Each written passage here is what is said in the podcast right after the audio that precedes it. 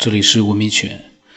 那么在之前的节目里面呢，曾经其实我提到过，呃，埃隆·马斯克他曾经说过，我们有可能活在真实世界的概率只有十亿分之一。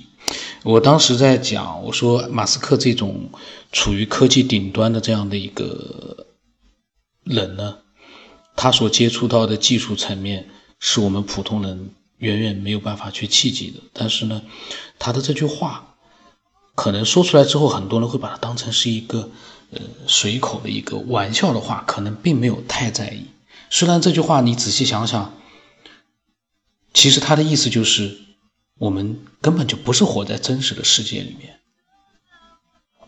那么，呃，我刚才看到一篇文章呢，说国外的媒体报道呢，一直就是关于人究竟是真实的还是虚拟的。这样一个在伪科学眼里，这就是一个可笑的话题的这么一个呃问题呢，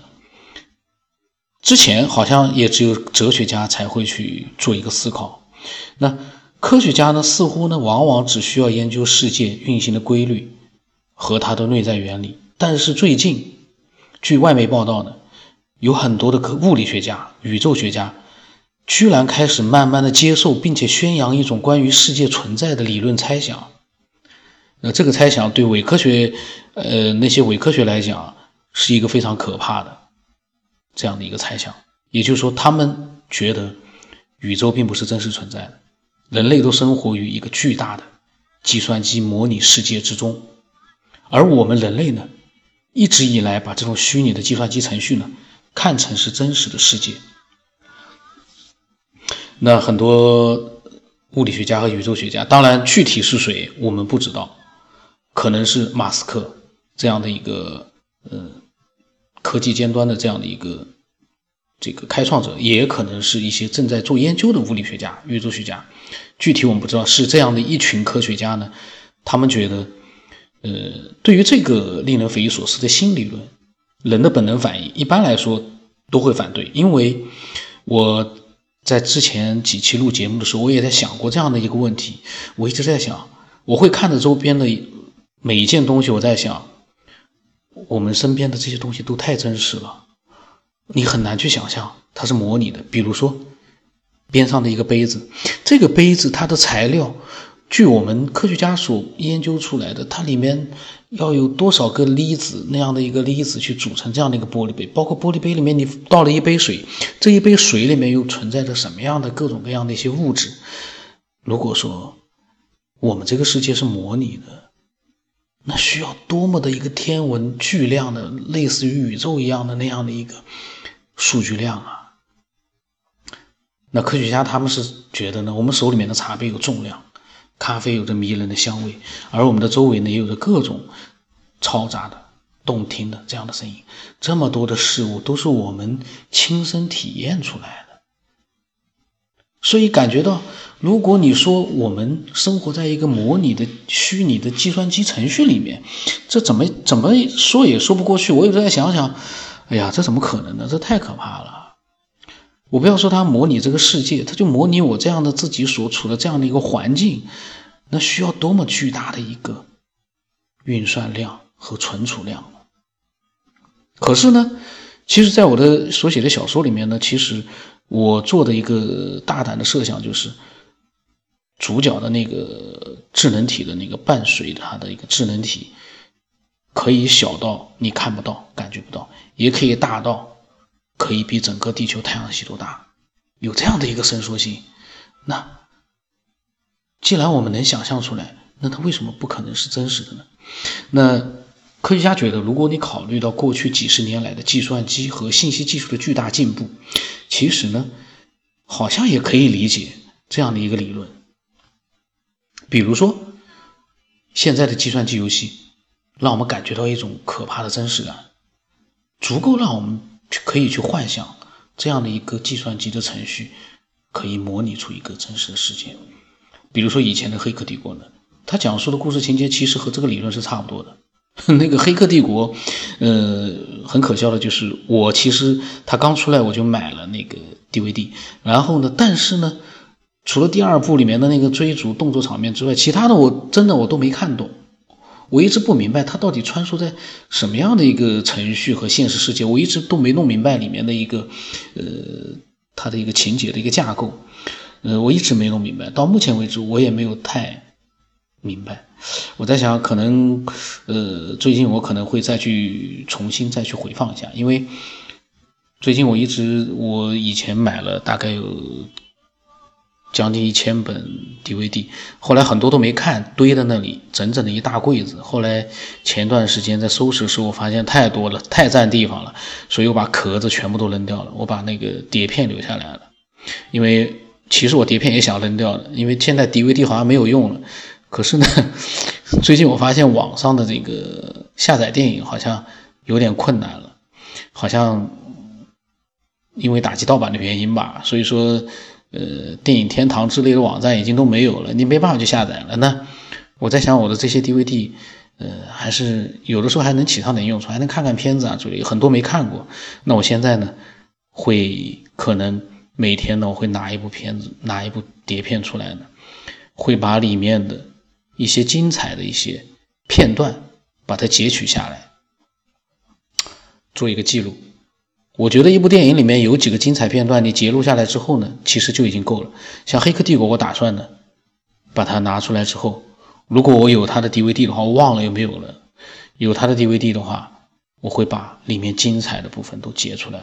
截出来之后呢，我可能会放到公众号里面去，给大家也去看一看。那就是说，科学家所讲的，就是这些。好像可以假想，但是好像又是真实的这些东西呢，就引发了两个问题，让我们去思考。一个就是我们该怎么样知道自己是真实还是虚幻、虚假的？第二个，如果我们真的是生活在计算机的程序里面，对我们到底有什么样的一个影响呢？那其实呢，也不仅仅是一些科学家在提出这样的理论，一些世界名人呢。都是这样的理论的一个积极的一个倡导者，所以马斯克呢，我当时在之前的节目里面我就讲了，他是说过这样的话的。反正活在真实世界的概率，他觉得只有十亿分之一，等于就是否定了我们是活在真实世界里面。这样的一个人呢，发表了这样的一个言论，我觉得仔细想想，真的是就是那种很恐怖的。而谷歌的技术总监呢？库兹韦尔他也曾经表示，也许我们整个宇宙只是另一个宇宙当中一个初中生的科学实验。也有一些著名的物理学家也承认了这种可能性。那么，在今年四月份的时候呢，有几个物理学家在美国的自然历史博物馆呢，还曾经专门开会争论过这样的一个议题。他说：“呃，那么现在也有人说呢，事实上我们有两种方式。”可以理解，我们周围的宇宙也许并不是真正的世界。那美国的一个宇宙学家他曾经提出呢，我们整个宇宙可能都是一种实验产品，就是说我们的宇宙可能是由某种更高级的智能生物制造出来的，就相当于好像是我们在实验室里面培养微生物一样。他的意思就是说，其实我们是另外一种智能生物做出来的微生物，这多可怕呀！呃，这个智能生物也太狠了吧！把微生物都做的这样的智能，你看我们这样的人类，如果是微生物的话，那那个高等的智智能生物那要多多多聪明啊！就假如我们和它之间的距离，就是我们培养的微生物和我们之间的距离一样的话，那是多么可怕呀！呃，然后呢，也有科学家他们觉得没有任何法则能够我排除宇宙是由虚假的大爆炸形成的可能性。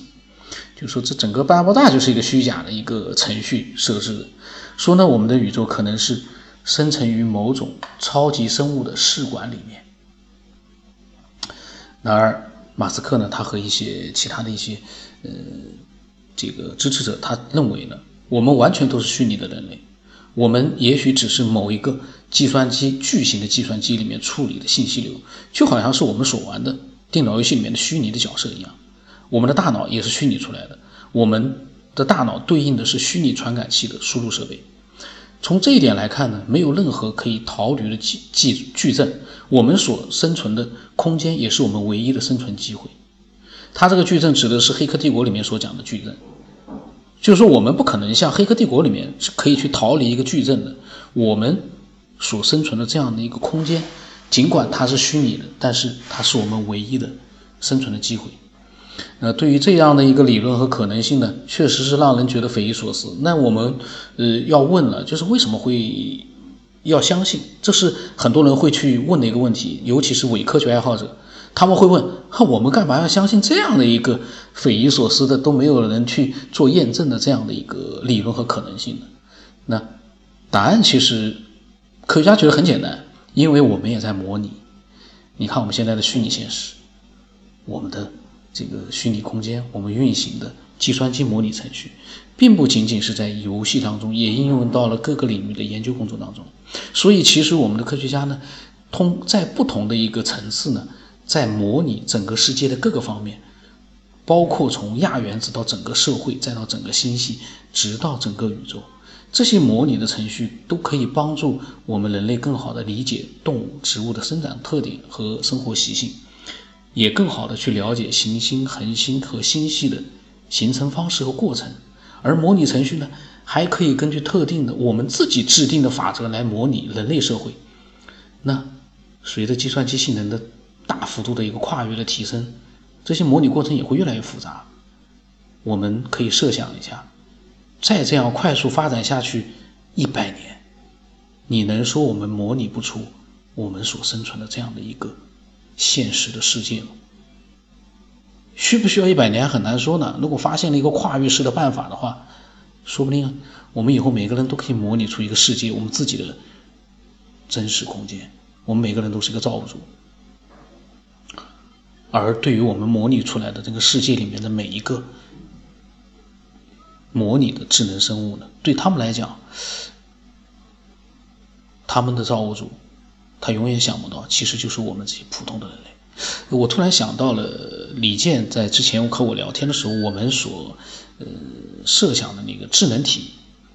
我在想，我们其实不就是更高等的那个智能生物所创造出来的那个智能体吗？天哪！我在想，我跟李健之间的聊天，原来。还隐藏着、隐含着这样的一个内涵啊！其实我们要创造的智能体，可能不久就会创造出来。可是我们自己，其实不就有可能是另外一个更高等的生物创造出来的一个高级智能体吗？那如果说我们生活在一个模拟程序当中，那能不能找到证据来证明这个理论呢？那么一些科学家他们觉得呢？已经有很好的理由认为我们确实生活在模拟程序当中。其中的一个事实就是，我们的宇宙看起来就是经过精心设计的。比如说一些自然的常量，如一些基本力的大小，这些数值看起来就像是经过了精心计算的，让生命的存在成为可能。如果你反过来想，如果没有经过精心设计的话，生命根本不可能存在。即便是最细微的变化。都可能意味着原子不再稳定，或者恒星根本没有办法形成。所以有一种可能性就是，也科学家也说了，还有一个多元宇宙的可能性，就也许还存在一系列的宇宙，所有都形成于类似于宇宙大爆炸这样的事件里面。每一个宇宙拥有不同的物理学定律。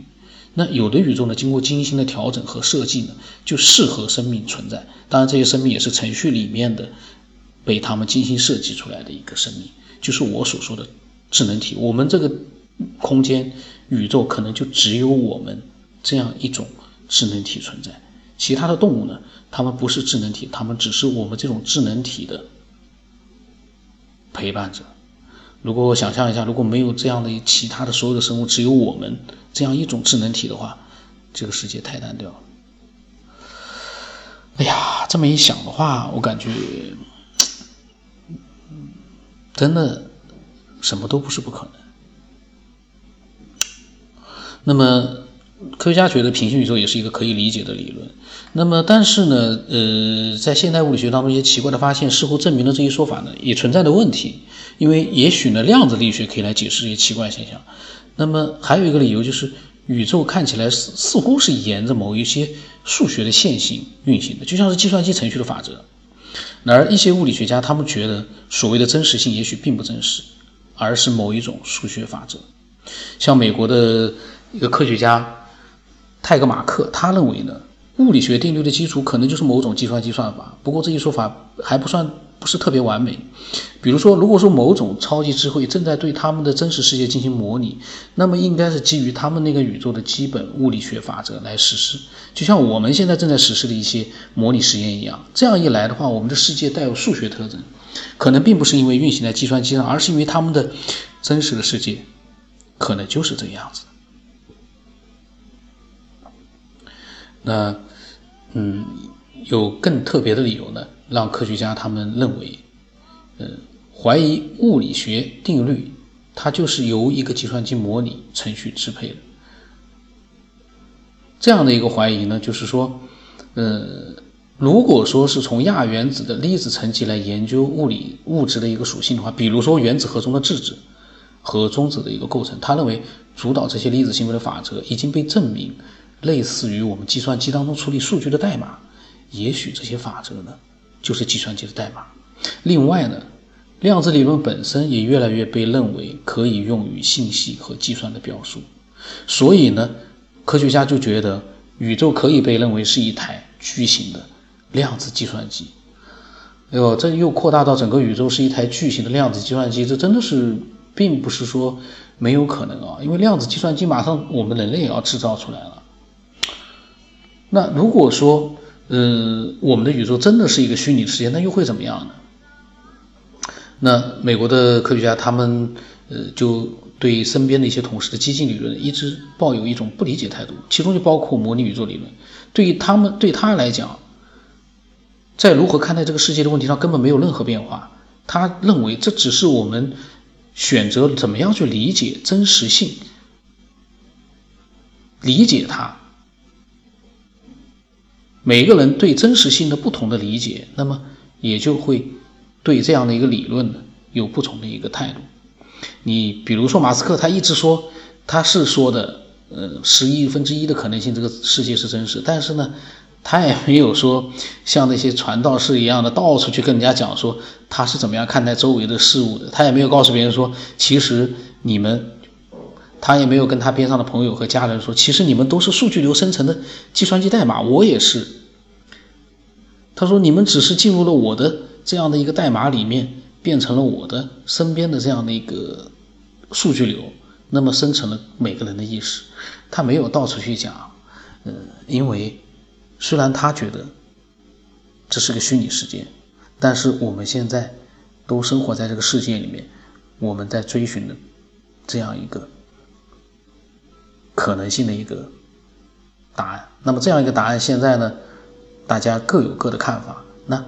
大家都有自己的事情做，也就没有必要去非要去天天去谈。我们只是一个计算机的程序，我们都是程序。但是我我在想啊，如果说是计算机程序的话，它会不会有一个 bug，就是它会不会有一个缺陷，就是能够让我们改变这个程序，让我们可以长生不老呢？因为如果是程序的话，我们的。寿命是被设定好的，所有的人都是那样的一个寿命的设定，这是可以理解的，大家都一样，统一设定，只不过有个微调。那如果说我们找到了它这个程序的漏洞的话，我们能不能让我们自己长生不老呢？永远沉醉于这个虚拟世界，而且